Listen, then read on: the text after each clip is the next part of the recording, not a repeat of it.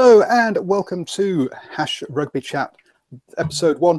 Today we're going to be talking about the Lions, Super Rugby, and uh, Fiji as well. We have got four of the franchises covered off here in New Zealand um, because this is a show coming to you from the land of the long white cloud for rugby fans. And let's start at the bottom of the world in uh, Invercargill. Um, we have the man behind Cornflakes Crib. How you doing, Steve? I'm doing very well. Thank you for having me on the show. I'm looking forward to it, talking about some rugby. I always have lots to say. Well, that's good because we've got a full hour to fill. So let's uh, let's see how you, you get on. it's easy. Moving away up, we're going to skip over uh, Crusader country and head to Wellington, the capital. And our man by the Parliament is Will from Rugby Numbers. How are you doing? Hey, good, Paul. Thanks for having me back on. Obviously, I said something interesting enough last time. well, last time I was at a beer festival, so um, I'm not sure I was that sober to remember much of it. Perhaps I should watch that one back. Well, let's wait, wait and see. Um, and, cheers. I'm on the homebrew, by the way. I don't know how everyone else is doing. And finally, um, we get to Hamilton, where we have Mike from the, the uh, rugby writer and radio host. How are you doing, sir? Good, thanks, Paul. Thanks for having me back on the show. It's a pleasure to be here. So let's kick off. Say five questions over the next hour. The first one up is so the Lions obviously won the second test, and I'm going to um, I've gone blank as to what the score was. Um, 24 21 was it? Oh no, I think yep. so. 24 21, that's right. Um, so I'm trying to forget it. Stop reminding me. Oh dear me. Um, so where was the, se- um, the, second test won for the Lions? Um, and as you've got so much to say, Steve, we'll kick off with you.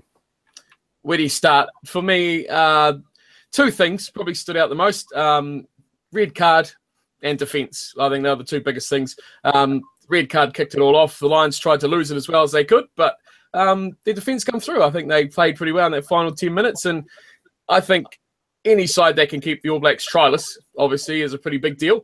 And you know, credit to them that that's how they got their defence and sorted that match. And we go. So we let's let's as we have kicked off on the red card straight away.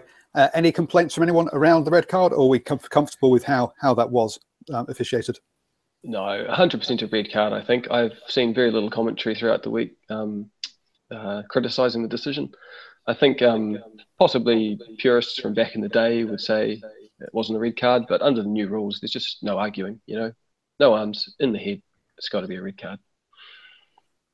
Yeah, so this the whole shoulder barge is definitely off. Uh, is, is is not allowed. And then as soon as it hit the head, yeah, he was he was a goner um, with that one. Uh, but as you say, the Lions try, or as Steve said, the Lions tried to lose it. Um, to me, it was a good game up until that red card, and then it all just fell apart really as a game um, more than anything else. Um, anyone, as, what happened there? Do you think? I think um, the the Lions were sort of taken aback by um, Kaino leaving the field. To be fair, you know when Sonny Bill got the the red card, you'd expect to be going up against the a back line with one down, and and particularly in that midfield, it's a pretty big gap, isn't it? So, um, taking Kaino off the field was a stroke of genius from Hansen, and uh, the Lions uh, just they were like Justin Marshall said on the air, they were disgraceful, really, um, from from there on out, and and lucky to win. Great defence though. I gotta say, uh, dis- disgraceful in the sense of giving up too many cards, not disgraceful in the sense of actually do of, of dirty play per mm, se. Yeah, yeah. Just to...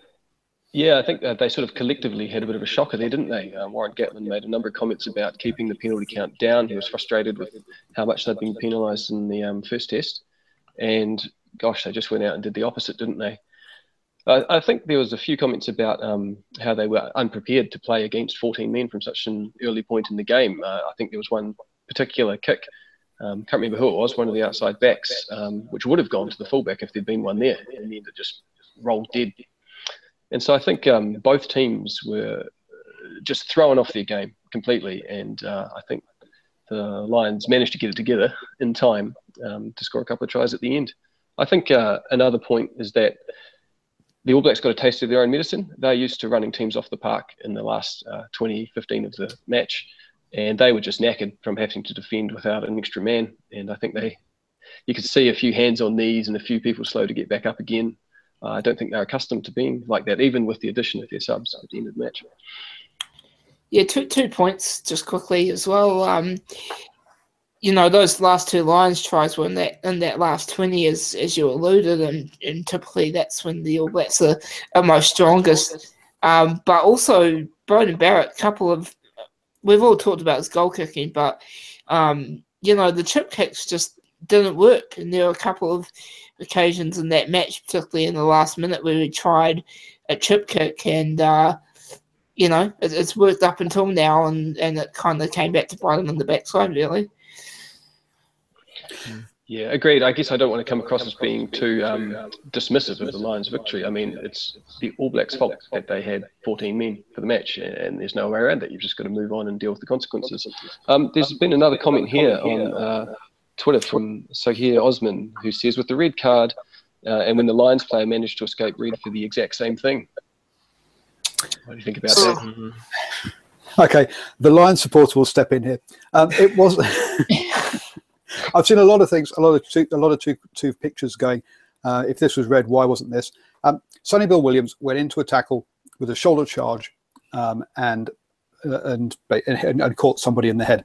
Um, whereas the other one was a clear out.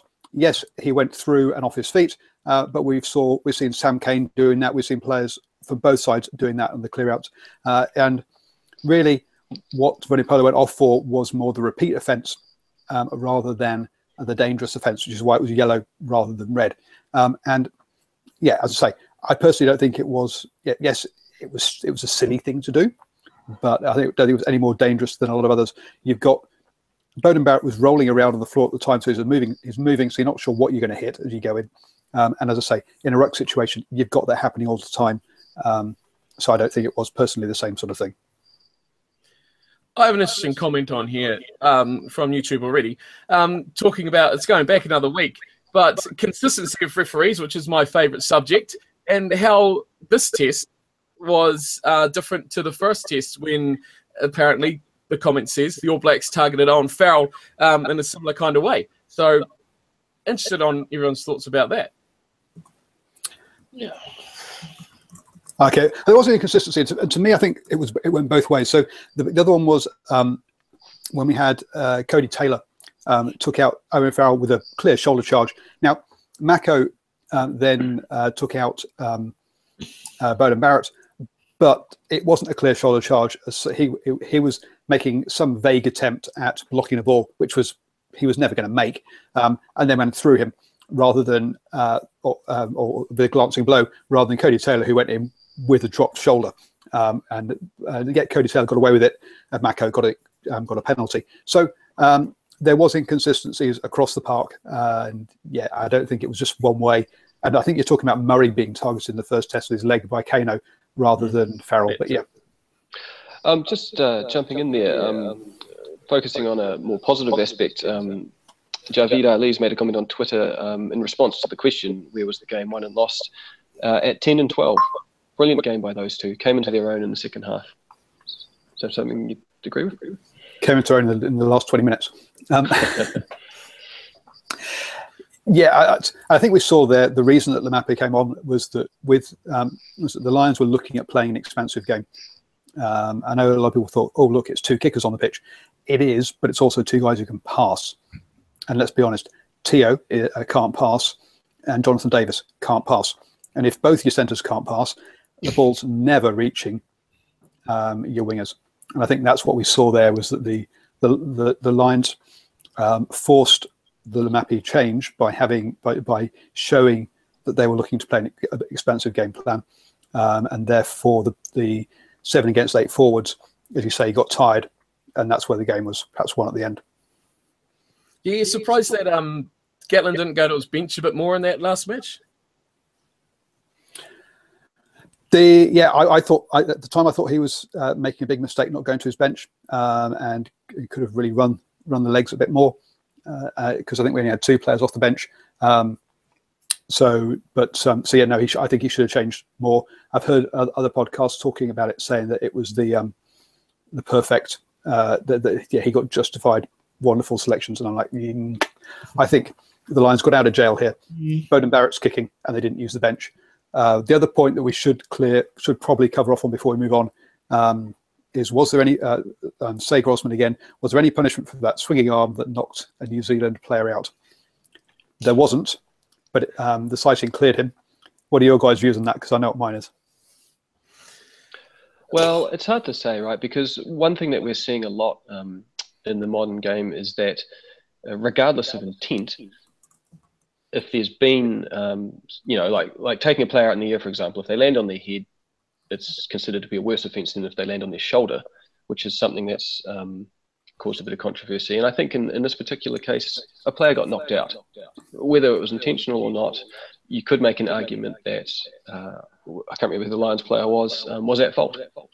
And it Sean possibly should have O'Brien. been Sean O'Brien. Um, it's hard to see how that could be a red card. I, I would have thought that would have been overreaction, but I think there's definitely um, grounds for. I don't think there was even a penalty awarded at the time. Was there? Was there? No, there wasn't. And to me, it was a guy joining a maul, um, binding his arm round the player, and hitting a guy behind his behind a, a- an unsighted player. So for me, because he's binding on, um, it's not a to me. It wasn't a swinging arm to the head. It was a binding arm that then hit a head because of where the player was that, that was that was behind the player he was binding onto. Sure, and I guess I guess the comment I was uh, badly trying to make is that what we're seeing is even in the case of accidental uh, injuries and accidental sort of clumsy challenges and things, we have seen players sent off for things like that in the past. They're, they're, they're taking any contact to the head extremely seriously, and I think that's perhaps where the argument comes from that it could have been a yellow card. Mm. No, I agree. Uh, it, it got ruled a, a rugby incident in the end, um, which, I say, as you can tell from what I'm saying, I think was a correct decision. Uh, but um, you're right. With the tackle, it's it's. I think the the, the terminology they've used is, uh, could you reasonably expect to have hit the head? Um, and uh, yeah, I think that's that's why we're seeing these things where, yeah, if you aim for the chest, there's a fair chance you're going to hit the head. So you're supposed to. It's about bringing that down, isn't it? Any last points before we move on to question two? There's just a comment on Twitter here, which is, um, echoes something I've heard a lot this week um, from Hamish, who says, uh, They, the Lions, have the team to beat us fair and square, but I don't think last week's game would have been one against 15 men. Exactly right. Exactly right. Yep, I'd agree with that too. Easy. Yeah, I think so. Yeah, that, that's it. They, they, got, had, they got out of jail because of Barrett's kicking. Um, otherwise, they would have lost it even against 14. So, moving on then, what changes the size do you see happening for the Eden Park test? Which, just as a just to get everyone just, I'm going to. But anyway, go on. I think I think they've got to bring in Malakai Fekitoa to start. You know, um, there might be yes, he's had a great season. I think he's the second top try scorer in Super Rugby or something. Did well in his All Black debut, especially given the situation. But Fikatara, not everyone's cup of tea. But you know, to me, Hansen's been a, a pretty loyal um, selector, and it was a surprise to me anyway that Fekitoa wasn't there in the first place. So um, I reckon he needs to start. Um, but apart from that, I wouldn't change change the All Blacks, and I certainly just on the Lions would not change um, Sexton and Farrell that combination. If they do that, you're going to be major problems. So, sorry, Michael, are you suggesting that um, you'd have Fekitoa and Lienert Brown starting and Yep. Laumape on the bench? Yep, definitely. Yep. Yeah, I thought Laumape um, did what he was there to do, right? The guy's, you know, clearly one of his parents is a fridge. He's absolutely a unit. And he made a couple of big blockbusting um, sort of half breaks, dragging four or five defenders with him. I think that's uh, basically all that was asked of him. He definitely had a bit of a weak game defensively, but he was part of a um, team that was a man down. So I think you can't um, be too concerned about having him on the bench for the third test. I think he's uh, definitely going to rise to the occasion.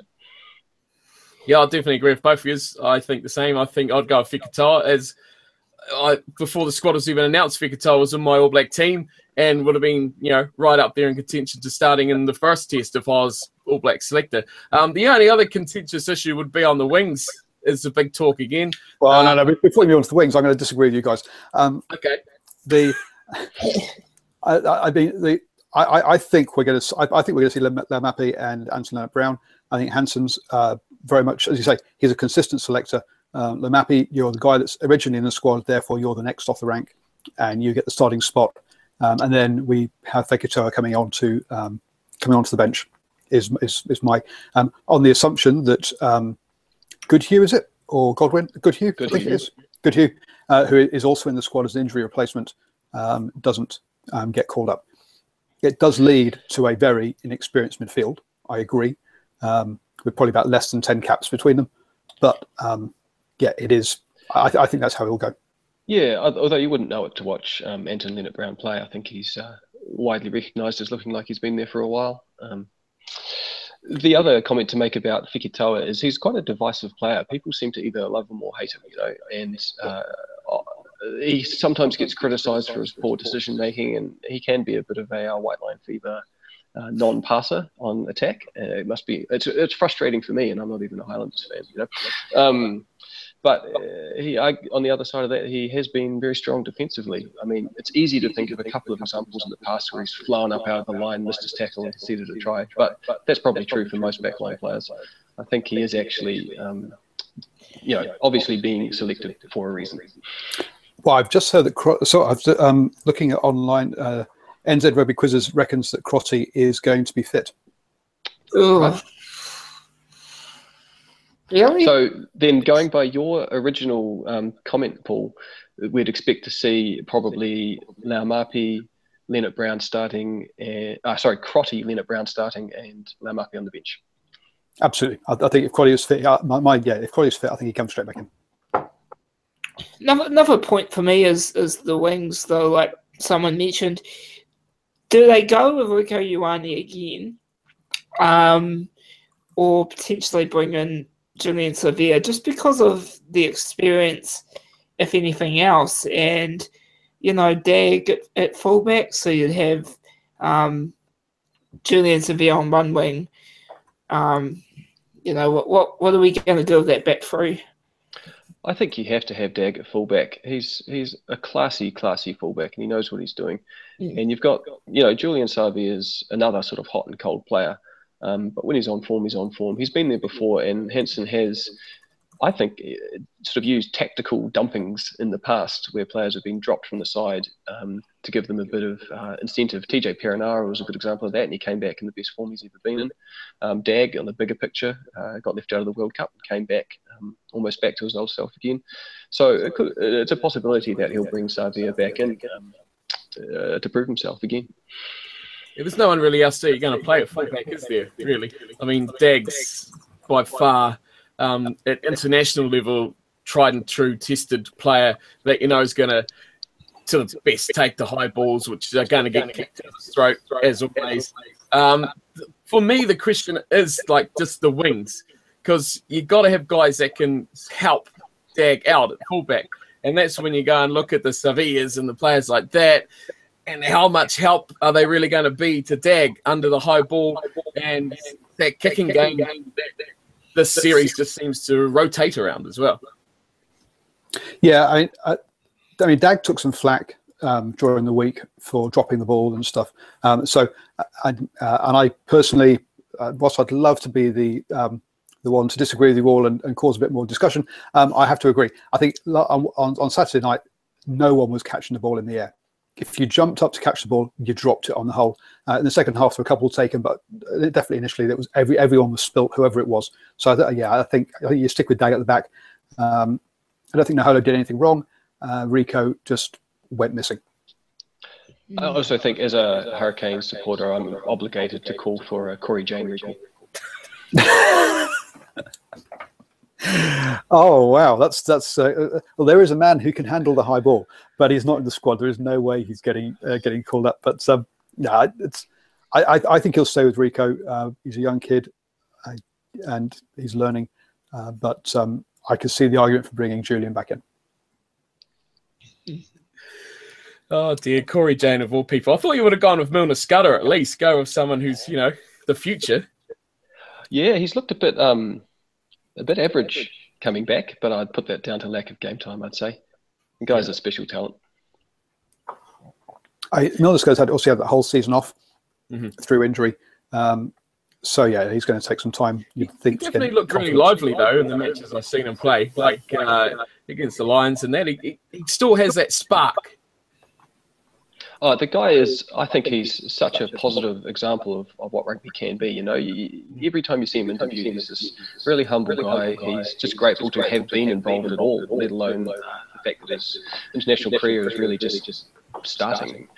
And uh, you know, you never see him um, sort of moping or complaining or suggesting that something might have been someone else's fault. And uh, it'll be great to see him back up to his full potential.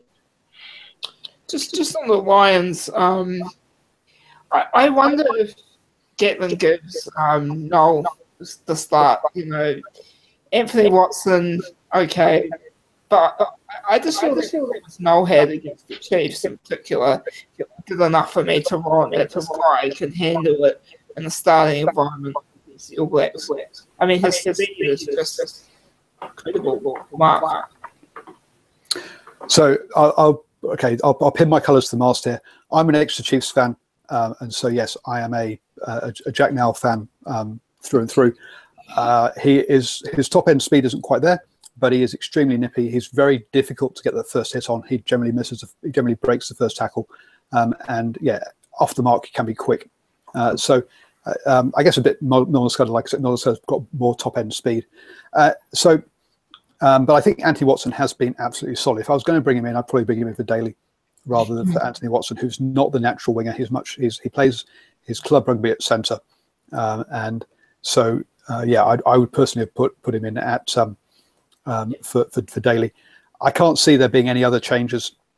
To I mean, there's, there's some talk of Mako Vunipola being dropped, uh, but uh, the way that Gatland's been playing his front rows, to me, it's always been he's been picking them as units not as individual players.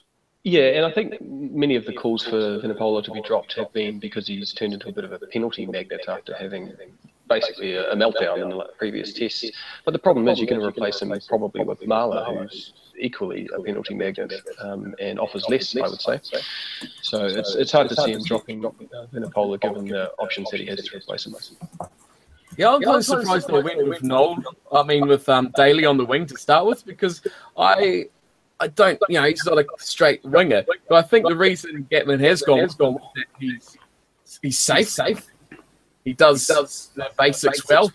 Catches ball, he makes his tackles, and he's kind of that consistent sort of player. Whereas I don't know, from what I've seen of Nowell over this whole series, he's pretty hot and cold in places and he seems I don't know if he's like that at club level, but he seems very confidence um, orientated. So if something goes wrong, you know, it's kind of like the old um, Carlos Spencer sort of days when it all goes downhill if he starts to lose a bit of the, the confidence in his ability. So I don't know. I haven't seen enough of him, but just suggestions from that. You know, when when it's cold, it's ice cold with Nowell, but Daly's just solid. I think something that's um, Jack Nowell seems to. I don't know why, but his first game in New Jersey seems to go badly. Uh, it did. It did when it did for England um, against uh, against France. The very first ball, he was in line for the first kickoff and drops the ball straight away and has a and had a bad and had a bad game. Um, again, for the Lions, his first game uh, was against Rieko Ioane at the Blues. He got isolated uh, by the inside defenders, not giving him the cover, and yeah, he got made to look um, look bad. So um, yeah, I think he grows into a jersey rather than and gets and then feels comfortable in the environment rather uh, and doesn't feel comfortable initially. Um, to give you an idea as to kind of the club, his background, why I'm saying that at Exeter Chiefs, um, the guys he plays with um, are Luke Cowan-Dickie, who he went to play school with, um, the um, Henry Slade, uh, Sam Hill, uh, Ewers, who else was Jack Arnott was there as well. I, all of them came through the academy together. Now Jack Arnott's moved away, uh, Joe Collins moved away, but they all came through the through through the academy together. They all played England under 21s, uh, under 20s together. Um, he his his background is always is, is in a very comfortable environment that he knows um, with his mates. Um, so when he gets into these new environments, I think he takes a while to settle. That's my my take. So, uh, any last points on that? Uh, sorry, chance for Vunipola on the bench with McGrath starting. Yeah, that's what people are talking about rather than. Sorry, that's from uh, Derek O'Donnell. Uh, that's from that's what people talk about rather than um, I don't think Joe Marler's getting anywhere near the squad. Uh, it's, those, it's, it's a question of those who swap. I say I don't think so because of the units. Well, there's an interesting stat on here by rugbyreferee.net that says that uh, Romain Poite, however you say his name properly, has penalised Marler more times than anyone else in the Lions tour across all levels of rugby. So take that if you want to believe it. Wow. um, Super stat. See, this is see, rugby numbers. See, um, Will, this is why we've got you on. I mean, your, your, rugby numbers, you're supposed to be the stat and uh, algorithm man.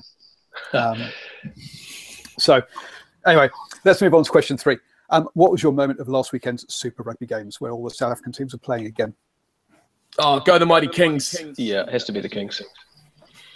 Uh, to be honest, I didn't watch, but um, yeah, Kings. Good to see them get a win. I hate the Kings, but oh. you know, I, I hate all South Africa rugby. So, oh, whatever. just losing viewers and listeners at the drop of a hat. Oh, my bad. Sorry, guys. Don't worry, hey, was... we're aiming for a New Zealand audience. It's okay if we. It's the. Uh, we can bag the South African teams. Hey, no, I, I, was um, I was pretty. I've, I've been keeping a, an eyeball on the Kings this season because they've really uh, exceeded expectations. I mean, to be fair, expectations were very low, but they've exceeded them a lot. They, they've, um, I made a comment earlier on my site about how their upset over the Waratahs has basically defined the, the season for both of those teams, and I, I, I, had the Kings. I gave them a, a, basically a one in four chance to beat the Jags last week um, which I think was higher than uh, uh, other others had given it. And it's almost getting to the point now where it's not considered an upset. I'd say they're starting to beat some decent teams, or at least come close. And uh, it's been a vastly improved uh, offense that I that I've seen. Um, they still leak a lot of points, but they're actually able to score some, which historically has been their problem. Um, and they are also, I would say, the most improved team so far this season you've seen some improvements in some other teams like the Blues, for example, who have definitely um, come a long way. Um, and uh, the Force have, have made a bit of an improvement. But I think the Kings have really stepped up, and it's it's, uh, it's actually quite a shame to think that they might be gone next season, given uh, the the effort they've been making this season. Uh, there's definitely precedent for poor teams turning themselves around. The Lions were dreadful for a very long period of time. They they just lost so many matches, and then uh, they just turned it around and to the point where they were runners up. You know, so yeah, you can't they, just write they, them off early on uh, into their Super Rugby um, careers, I suppose. Yeah, and that year they were out of Super Rugby was the defining moment for them. I, I had an interview with the head of performance um, for the, from the Lions, and he said that that's where they built. Uh, they, they had they had a choice there. Either they collapsed and went bust and they never existed again, or they came back and stronger and they decided obviously clearly to the second they got the right structures in place and uh, and hey that's where they are now it's going to be interesting to see next season how they go without um, their head coach because uh, um, he's obviously been a big part of that and um, and obviously at the weekend they beat the Suns 94-7 which um, is a uh, makes a bit of a mockery of the of, of, of the tournament, to be honest. So we, we still don't know the teams from SA that are going to be dropped out from Super Rugby. Is that right, or did I miss the announcement? No, I think there's been a lot of talk about um, the Cheetahs and the Kings being the two that are likely to go. Um, there's been some comments about them moving to the Pro 12. Um, although I don't understand the full details, but talking to a South African friend of mine, uh, the involvement of the Kings in Super Rugby is fairly politically uh, uh, complicated, shall we say. And um, it is viewed by some to be a bit of a, um, it has a bit of a safety net uh, through the politics that go on over there. Uh, and there were some comments that the Bulls could potentially see themselves uh, at risk. Um, I think that's unlikely. They're the only South African team to have actually won the competition, for example, not recently, but I think it's pretty much a given it's going to be the Cheetahs and the Kings. Well, okay, so I'll, I'll throw a rumor out there that's that's that's different, and um, this wasn't really the topic we're supposed to be talking about, but anyway, uh, is the, um, I've heard a rumor that if the they can get an agreement with the Pro 12, that basically all of South African rugby moves over to the Pro 12 after the next TV media um, rights, which will be after 2019, um, then we'll actually see the Sharks and the Bulls um, leading the way and moving this year. So okay, well, uh, I hadn't heard that one, so that's that's pretty interesting. So uh, it's not one from mainstream media, so it could really be absolutely dodgy, and it probably is. But it's um, well, let's let's perpetuate it then, put it out there. um, but that's the other option is that yeah, it's not the Kings and the Cheetahs, and actually because a, uh, a lot of the requirements from the Pro 12 have been that there are Springboks in the sides that play in the Pro 12. What yeah, they don't you, want to do is take on two more Italian teams. Yeah, if you think about it, um, if you're the South African Rugby Union and you're sending a couple of teams to a new market, effectively, you're not going to send your two worst ones, right? You, are going to want to give new fans a reason to uh, support the teams. Yep, exactly, and and, also um, you're obviously going to be trying to sell um, new TV rights in South Africa about it um, and that sort of thing. So yeah, it makes a lot of sense to go um, with those two. Um, uh, it's probably worth mentioning um, that the Bulls upset the Sharks as well. I think that would have. Uh, I think I think that's the second time they've beaten them this season. If I'm, I'm correct. Uh, I might have to go back and check that one. But uh, that was definitely. Well, I don't know. It's hard to say whether the Sharks were dreadful, the Bulls were better than expected, or a combination of both. I mean, I've only seen highlights of all the games, but um, the the Bulls definitely will look definitely look better than they have done um, in the past. Uh, the um, their inside centre, and I've just gone totally blank as to who it is. Um, Serfontein, isn't it? I think it is. Um, yeah, it was uh, has has stepped up. Um, someone I think that, um, right, I'm right, isn't he the guy that was part of their 90, uh, so 2012 uh, under 20s um, junior rugby championships winning side, I think. Um, and he uh, so yeah so he's looked very good. I think he was playing in the uh, playing for the springboks as well. So they have they have definitely stepped up um, from the break. Um, and um, before we move on to the next question what I, um, one stat i saw was um, Ruan Combrinck making 112 actually let me let me i've actually got it open here because i thought this was a very cool stat um, except it's just refreshing now Um was 1200 plus meters running with ball in hand, um, which is more than most teams will do um, in a game. Um, I think the, the, team that's run a, a, kilometre with ball in hand generally has had a very, very good game. Mm. So I thought that was kind of nuts, and it was also something like nine runs as well. So it was something crazy that uh, uh, I can't be that low connect because otherwise that's the length of the pitch. Um, but um, the, uh, it was off um, a, a, very low number of of runs as well. But there's no real advantage here for the Bulls, though. This season's over. Like, sure, they've beaten the Sharks and all that stuff, but this season's done. So they've they've got no real gain except for just to be spoilers. The Sharks are already confirmed to be the the um, wild card spot in South Africa as well. So there, there was very little riding on this round of Super Rugby for any of the sides. Uh, actually, for um, the, the only thing I think is left up for grabs is seedings. We know who the eight teams are that are going to be in the quarterfinals. Uh, and yeah, it just comes down to seedings from the last couple of rounds of games, um, really. Yeah, so the Lions um, will be particularly pleased with their result because if it comes down to sort of points different differential and so on, they've done themselves a big favour. They have, and you'll be able to go and watch the Crusaders for their last game when they um, play visits the Hurricanes uh, in Wellington, um, which is uh, so that's uh, they haven't got an easy game to finish either. The so let's move on next then. So Argentina lost both their games comfortably to England. I mean they they, they beat Georgia, but Georgia have never beaten a tier one side, so that should not have been a um, a big um, a big surprise. The Jaguares won something. It was four out of their first five games, with three of them at home. Um, but since then, really have only won like one game, um, and have been have lost to the Force and have lost to the Kings um, now as well. So, have Argentina got the model wrong? Of trying to of only picking home based players when they've only got one team? No, no, no not at all. I, I think that um, Argentina are going to front for that rugby championship. You know, um, they, have shown them not this year, okay, but you know, in previous big matches, they, have shown that they can beat top top teams, and and I reckon within the next couple of years, they they're gonna even come seriously close to, or they're probably going to beat the All Blacks. But um, yeah, I, I don't read too much into that. No, I'm on the same boat with that. I, I really rate the Argentinian side. I think they have a lot of quality, quality players. Um, I don't I don't uh, think they've gone with a bad model by by um, having homegrown players. I just think that they have um, a lot for those homegrown players to do, and they're expanding their player base uh, quite exponentially over the last few years as well, getting a lot of new players coming through.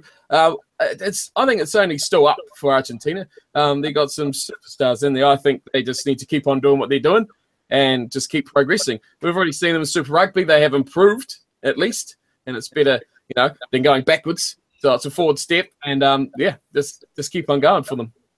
Yeah, I definitely agree with that. When, when I watch the Jaguares play, I, I'm reminded of what the Hurricanes used to be like, which is sort of a lot of flair, but without the finesse to actually finish off uh, the things that they're trying. You know, you see a lot of sort of offloads and line breaks and things, and that all just sort of break down when they get close to the line. And so I think it's just uh, a matter of time before they start to get it together, and they'll be a really um, powerful side, and that's obviously going to have a flow-on effect to the um, the national team as well, right? Because uh, they, their performance seems to have gone pretty much hand in hand this year. No, it has, and I guess that, to me, to me, that's that's the the issue. We're asking too few players to do too much.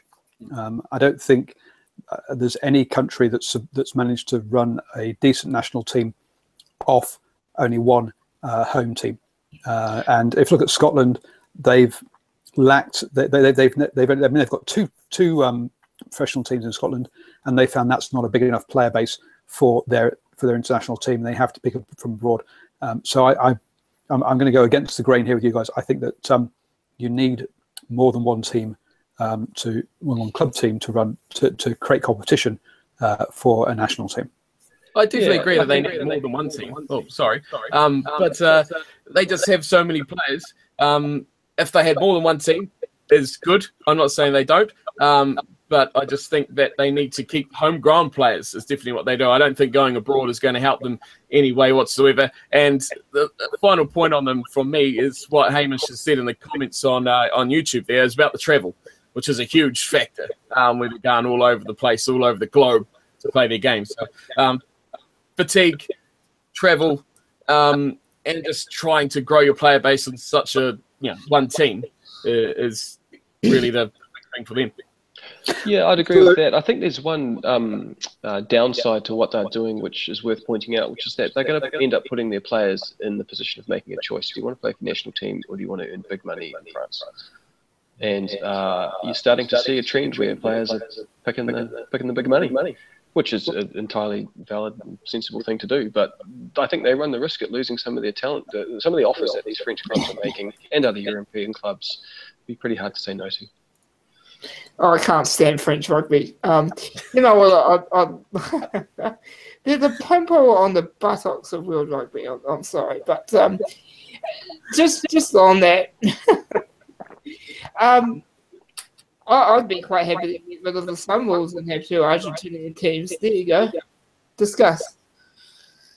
Well, I was going to say I was just going to pull a comment off um, off off her um, Twitter, um, which um, was SANZAAR um, need um, one Aussie team or one South African team being axed um, to be relocated to Argentina. Um, so, which I guess is similar to what you're saying here, is that, that Sunwolves should go uh, and uh, allow a second Argentinian team um, instead. I guess the thing there is money, isn't it? That's the reason there is a team in Japan is because Japan uh, is the second or third largest economy in the world, uh, and if you crack that, you'll there's there's cash, there's enough cash for everybody uh, and you can start competing with France. Uh, if you don't, uh, if, if you turn your turn your back on that and try and uh, um, fund a fund a competition out of Argentina, you're not going to be paying very much money for players um, at the end of the day. It's the same reason why we've got South Africa as well with six teams. The um, uh, yeah, exactly. That's why you got South Africa because again, South Africa's got is, is net contributor to Sanzar cash wise um, and therefore you have to, to a certain degree, keep them happy. Mm. Uh, the um, and so I, yeah, personally, I think that they that until they get a second team, they need to say something like um, three quarters of the squad will be from the Jaguares, um, and we're allowed six or seven, uh, as I mean, to, to the wider player squad, uh, players from Europe, um, wild card selections, which is what Wales have gone down the route of, where Gatland has, has um, I think it's three wild card selections into uh, his squad. Um, so I think personally, I think they need to go down that route and have some sort of wildcards uh, in the same way that Wales do. Uh, not that it's helped Wales that much. Do you think even with those wildcards, he's probably a bit reluctant to choose players that aren't Welsh? Well, uh, no, he's still picking players who are Welsh. He's just not playing picking players who are Welsh playing in Wales. So, for example, Halfpenny plays in Toulon. Uh, George North plays uh, uh, for Northampton Saints in England. Um, so, uh, those are the players that he's picking. Um, yeah, no, sorry, just a dumb, dumb joke there. Yeah. hey, um, there's an interesting comment from um, Hugh Rothwell on Twitter, just going back to um, the impact of having uh, one Argentine team uh, for Super Rugby. He says, makes you wonder what impact a Pacific Island Super Rugby team would have on the national sides. Oh, no, please, no. No. You're not in favour of a um, no. Pacific Island Super Rugby team? No, no. And, and uh, you know, there's no real uh, intelligence behind that. Just, uh, you know, it's just my opinion. Ugh. Well, they talk guess, about segues and stuff on radio, so let's just let's just move on to that. Beaumont yeah. has Bill Beaumont has backed the idea of Pacific Island team um, into uh, a major competition. Is how he put it. Um, we obviously had Ben Ryan uh, fronting up saying, "I have a um, I have a group of people willing to fund a Fiji, a, a, Super Rugby team in Fiji." Uh, so, um, where where where where will they fit in? Um, as I say, Bill Beaumont said, major competition rather than Super Rugby directly. Well, what are they trying to achieve? They bring teams in, they cut teams out, they talk about bringing more teams in again. Uh, it, it, it, from a fan's point of view, it is hard to understand what they're trying to accomplish. It looks like what they're trying to accomplish is an American style uh, conference system where you have large numbers of teams from different geographical areas sort of playing their own um, sort of sub series and then playing the winners of each of those against each other. It looks like that's what they're trying to achieve. But if you look at the map of the world, trying to do that in the southern hemisphere around the Pacific Ocean just seems like madness, really. And I think this year has shown um, you kind of need to go really big or, or, or not at all. There doesn't seem to be a comfortable middle ground. Um, I think most people would agree that the last couple of seasons of Super Rugby have been difficult to follow, difficult on the players, and have in some ways it is hard to claim that these teams that are winning or even making the playoffs are the best ones to be there because they've benefited from the conference system. So I think um, there's definitely arguments to be made in favour of further expansion, but it, it, just seems a little directionless at the moment. Exactly, and um, a perfect example of that right now is the Lions. You know, I mean, they could. I mean, I think they're going to make the finals, but I mean, they haven't even played the Kiwi side. You know, and and I mean, to bring in as as bad as it sounds, to bring in a Pacific team to this competition is just going to have the same effect as the Sunwolves, and even to a certain standpoint, the Hug Warriors. It's just, are they there to really compete and test opposition? They're not. They're there to make up the numbers, bring in more money, and it's just, yeah. Well, there's another argument to be made, which is that, strictly speaking, the Super Rugby teams aren't uh, geographically based as such. They're franchises. They're, yeah. And so you could argue that these Pacific Island players have plenty of opportunities to play Super Rugby. They can do it in any of the existing teams. And that's, in fact, what we're seeing. Um, I think the problem with that is the effect it has on their national sides, right? That's really the only downside. No one's saying that these um, players from Fiji, Tonga, Samoa don't have opportunities to play professional rugby. Uh, I guess they have to be prepared to move to New Zealand, South Africa, Australia, or any of the other countries. France. France, yes. Um, and so it's not like they're missing out in that sense, but what they are missing out on is um, the potential benefits that uh, a professional club team would have on their national side or sides. I guess there are two sides to this. One of the things um, that, that um, I'm assuming you guys will, will know as, as living in New Zealand uh, is the fam- how, how important family is to the in Pacifica culture. Yeah. yeah. Going back back to what you were saying before about SANZAAR, though. Um, comments on that. Oh, um, sorry, have, sorry, have struggled um, a lot, uh, and we've we've seen people commit suicide uh, and other and, and players be uh, taken advantage of as well. So this is an opportunity for these guys to play rugby, uh, earn a living without having to leave home, uh, and that's part of it. Uh, there's also um, you say benefiting the national side, but also there is there's this um, as we've seen with the with the upcoming increase from three to five years of residency, there is uh, a public perception that uh, there are too many players getting into other sides because of residency, uh, and so maybe. And so the other thing is, yeah, giving people opportunity to earn a living um, and still play for their national, play for the for their island sides, um, rather than having to play for England, where you get twenty thousand um, pounds a game, uh, is kind of is, those are the solutions. Those are the problems they're trying to solve with this, uh, more than trying to solve Super Rugby's problems and provide competition. Yeah, perhaps um, just I may have been a little critical of SANZAAR. I said they, they seem directionless. I think that's possibly from bad communication rather than an actual lack of direction. But from a fan's point of view, it is very difficult to understand um, some of the decisions they're making. Um, uh, there's a comment here um, on Twitter um, who, who just, Hugh Rothwell suggests that uh, Pacific Island teams' inclusion in Super Rugby would have to be part of a major restructure rather than straight expansion. Uh, I I agree, and I think um, uh, one of the topics we will talk about in a future episode of this will be what is the structure of Super Rugby going to look like um, after the next Rugby World Cup, when the next next round of media rights come in, um, because I think that is when the next big shake-up is going to come. Um, I can't see there being much change between now um, and then, um, but I think that's something that, that, we could easily spend a good uh, 20 minutes, half an hour talking about. So, yeah, I certainly agree. I think there is a a major restructuring of global rugby about to happen, um, not just Super Rugby.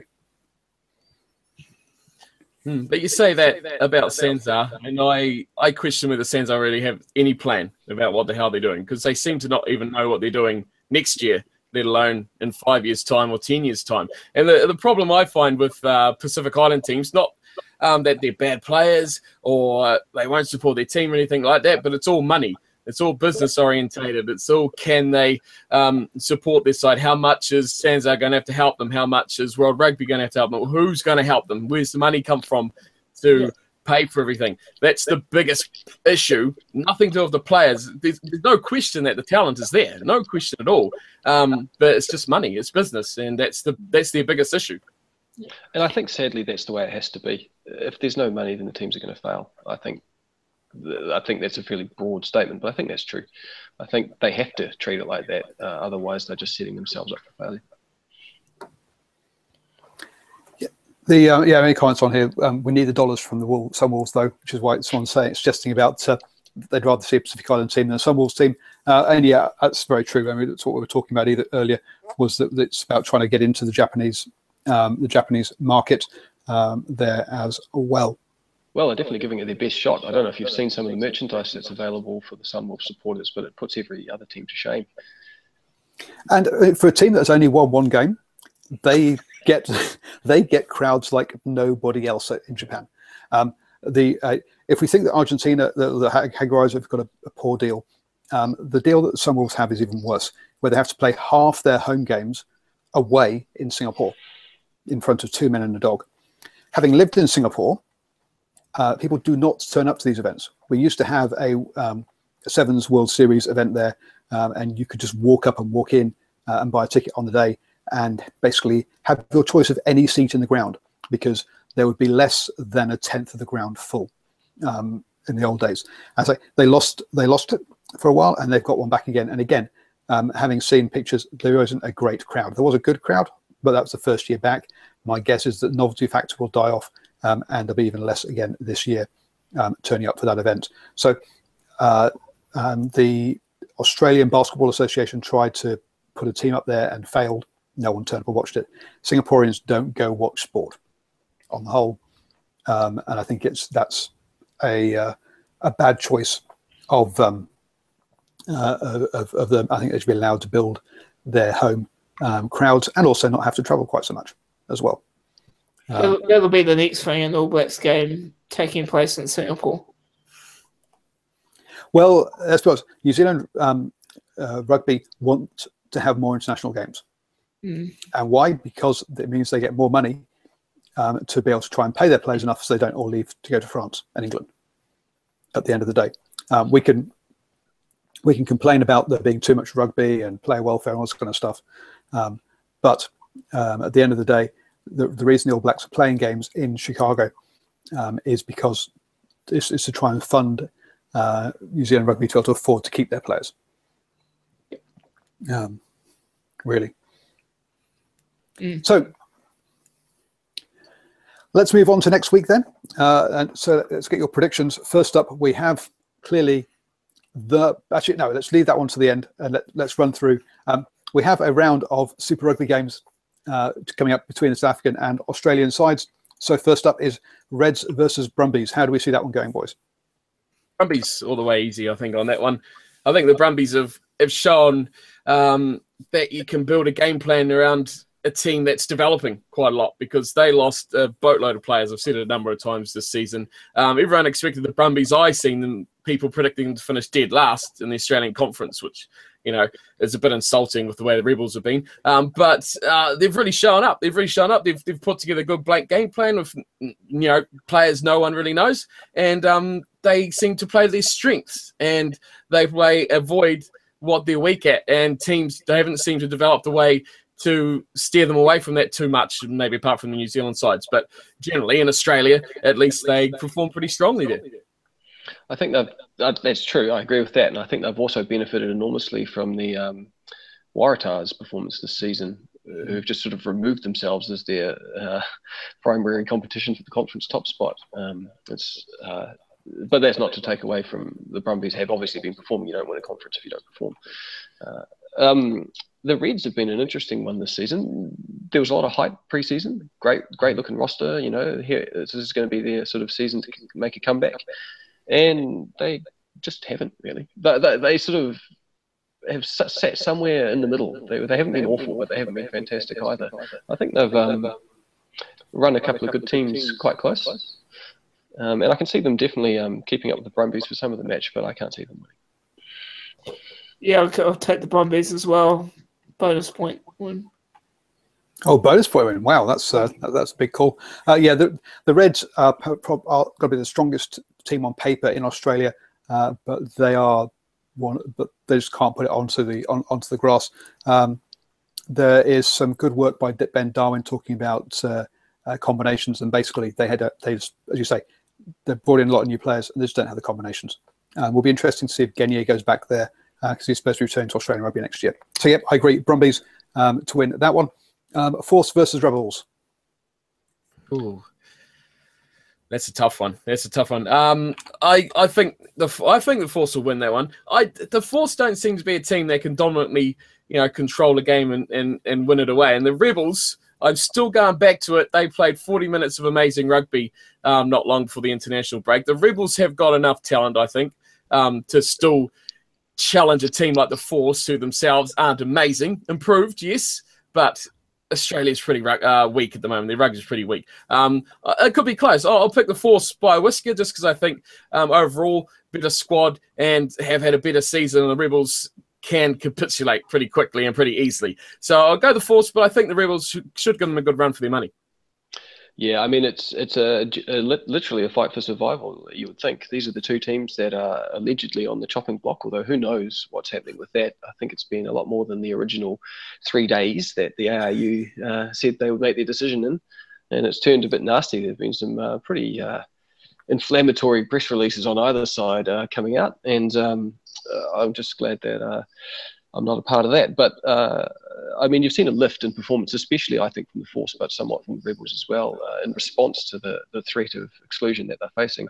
And it's going to be fantastic. I suspect it'll be a fairly uh, heated game with a few uh, bits of niggle on and off the ball, I expect. Um, still saying the Force should, I think they'll easily beat the Rebels. Yeah, Force will win. It's in Perth, isn't it? It's in Perth, yep Yep. force force a win, but it'll be close.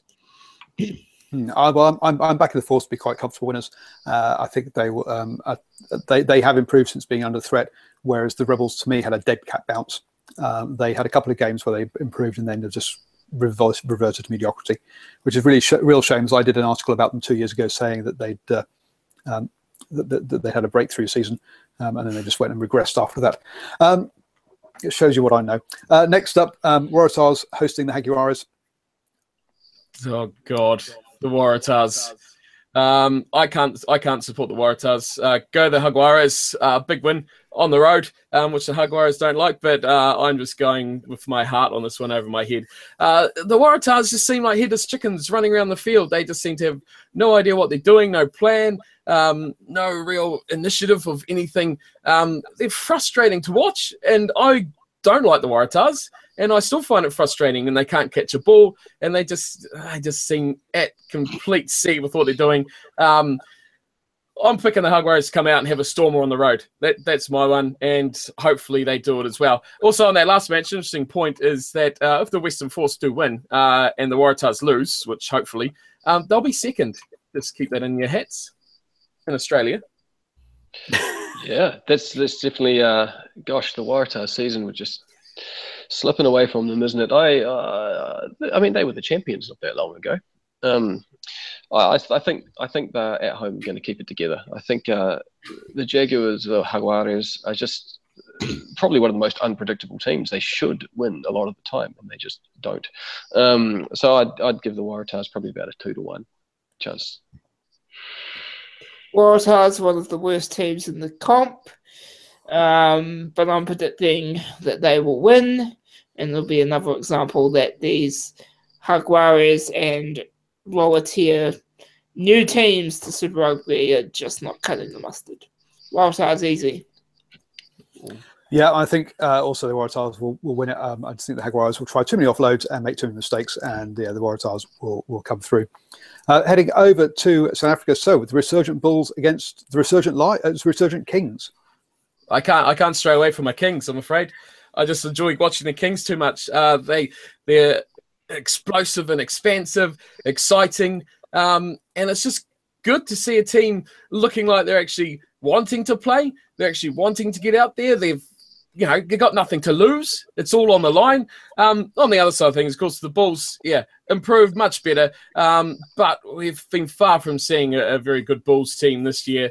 Um, they've been fairly average throughout the whole thing. And can I see them stringing two good performances together? Seems unlikely. Uh, Kings give them a run uh, by two points. Yeah, well, I mean, the Kings are another team that is uh, got a point to prove, right? But I mean, obviously, they're uh, no chance of making the playoffs, but they want to demonstrate that they deserve to be in Super Rugby. It may be completely out of their hands. Well, I suppose it is, but uh, I, I, still can't see them um, beating the Bulls away from home. I'm going to go for the Bulls, uh, but a close match. Probably got about as much interest in this as watching um, a Pacific side Super Rugby. um, seriously, I, I will go the Bulls. Um, so I'm, I'm going Bulls as well, but that's be, uh, but I'm doing that on the off the back of the fact that the Kings have had to travel all the way to Argentina and back again, um, and so I think that travel is going to be the uh, the telling factor, um, and that the Kings will uh, win this one. Uh, sorry, the Bulls will win this one because of the Kings travel um, more than anything else. Um, so the last Super Rugby game of the weekend, which I'm sure Mike will not care about either, um, Stormers versus the Sunwolves. Uh, this should be a pretty easy one, really, for the Stormers. Uh, at home, they got you know a good season behind them. The Stormers, uh, they've had a decent year. They've wrapped up their conference. They're so far ahead. Um, in Africa one that it doesn't even matter what they do from here on in. Uh, the Sunwolves, oh, the Sunwolves, they, they were dreadful last week. Any team that loses that badly, it, it's hard to pick them. And really, they're only a good pick when they're at home. Um, if they're on the road, it's even even harder to give them more than 1% chance of winning this one. Segue, beautiful.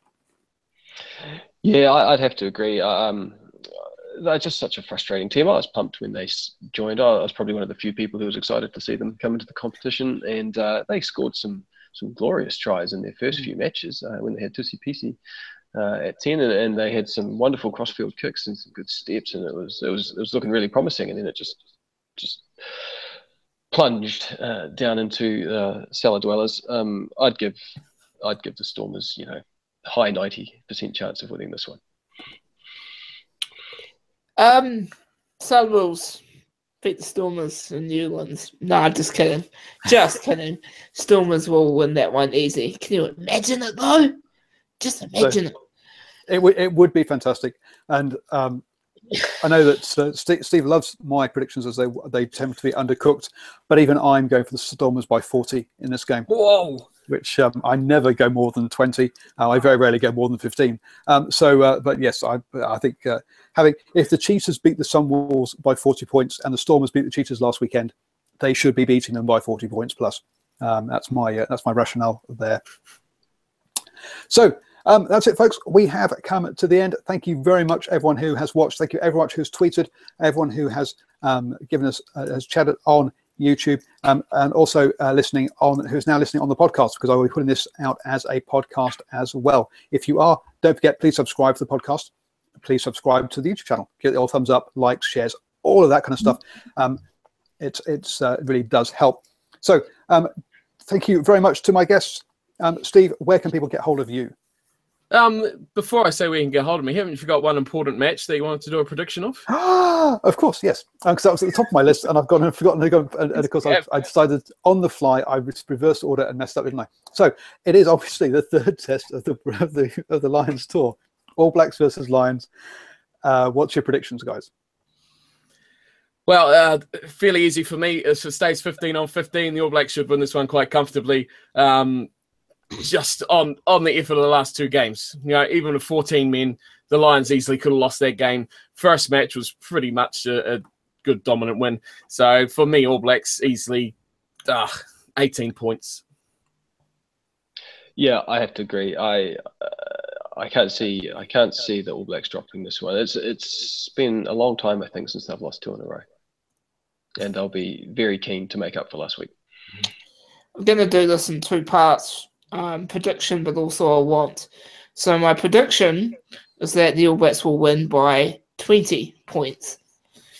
But I want to see the Lions win because the, the, the game, World Rugby needs the Lions to win. The All Blacks have had it their own way for so long, and yes, I'm a Kiwi, yes, I'm an All Black fan, but you know what? The Eden Park Hoodoo, it needs to end, and I want it to end the Saturday. Go Lions. Wow, this is uh, a, a, a, fantastic turn up for the books. Um, loving it. Um, I, being a Lions fan, um, I obviously want the Lions to win, um, but I just can't see it happening. I think the uh, I'm, I'm backing the All Blacks, to, or I'm predicting the All Blacks to win, um, probably by about seven. Is is the is the margin I'm going to go for? Um, not 18. That's uh, that's that's that's crazy talk. hey, you said there. that two weeks ago. Well, yes, true. so. there we go. So three one on. Oh well, no, four predictions for for for the uh, um, for the All Blacks, but two who want the Lions to win, uh, which is a nice good balance. Um, so yes, now I can now now I can wrap up the show, and yes, like, share, uh, subscribe, all of that cool stuff. Steve, where can people get hold of you? Uh, you can find me Cornflakes Crib. You can get me there on Twitter at Cornflakes Crib, of course, on YouTube, the same thing, Cornflakes Crib. Uh, you can find heaps of stuff like this, previewing rugby um, matches, uh, gameplays of different things, all sorts of rugby gaming related, everything you could want. So you don't need to go anywhere else. oh, what? It's dearie me. Yes. So, um, but the point, point is that it's gaming related. So if you're into your, your rugby uh, computer games, um, Steve's a great place to be. Um, Will, where can people get hold of you? Yeah, so uh, I like rugby, I like numbers, and my site is simply rugbynumbers.com. Very easy to remember. Uh, you can find me on Twitter at rugbynumbers. Uh, at the moment, I cover Super Rugby. I do uh, predictions for each match. I've got a method, a statistical method for ranking the teams. I chuck out the odd bit of analysis um, on who's having a good season, who's having a bad season, various bits and pieces. And stick around because uh, during the off season, I'm going to be expanding to cover international rugby as well. So that'll be something to look forward to. Now, the key difference between his predictions and mine are he uses an algorithm, um, so it's scientifically based, whereas I just go, mm, who do I feel like today? I think it's them. Um, so that's. Um, so that's the difference between our, our, predictions. And we did a competition last year, and I lost out to rugby numbers by one round. Um, so, uh, so it was very close. Mike, how can people get hold of you? Yeah, so you can follow me on Twitter at real Mike Pullman. Uh, also go to lastwordonrugby.com. I'm a oh, so-called editor. No, I, I write a lot of content um, for those guys. So go to lastwordonrugby.com. Uh, and yeah, YouTube, real Michael Pullman. Uh, just started my foray into um, post-game reactions, not analysis, because I can't analyze anything. But um, yeah, so you can find me everywhere. Thank you very much, guys. Um, I'm one little comment. Steve, great uh, change to your backdrop there. I see you got the flags up, um, hiding all the mess. That's fantastic. Um, Does anyone know who they are? That's the question I have for the audience. I Well, the remember Indian- when they almost beat the Miami Heat, or they looked like they were going to beat the Heat a few finals ago. You know that series when LeBron James like had a meltdown and he like ran all the way down the court. Remember that? Yeah, the Pacers are the, they're also nearly halves of NBA. ah, that's who they are. Cool. Someone's got to support them. And so, uh, obviously, I am Paul, the guy behind Driving Maul. So at Driving Maul on Twitter and this uh, and this YouTube channel as well. So please do subscribe to this YouTube channel, uh, which is YouTube forward slash C forward slash uh, Driving Maul. Uh, and obviously, I am the host of Hash Rugby Chat, the new podcast. So please do subscribe. Thank you, everybody. And we will be missing next week, uh, but we'll be back on the 18th of July. So um, 8 p.m. New Zealand time, 18th of July, back on YouTube. And there will be another hash rugby chat, and I will have a few of these guys along for the ride. Cheers. Thanks, guys. Cheers. Thanks, guys.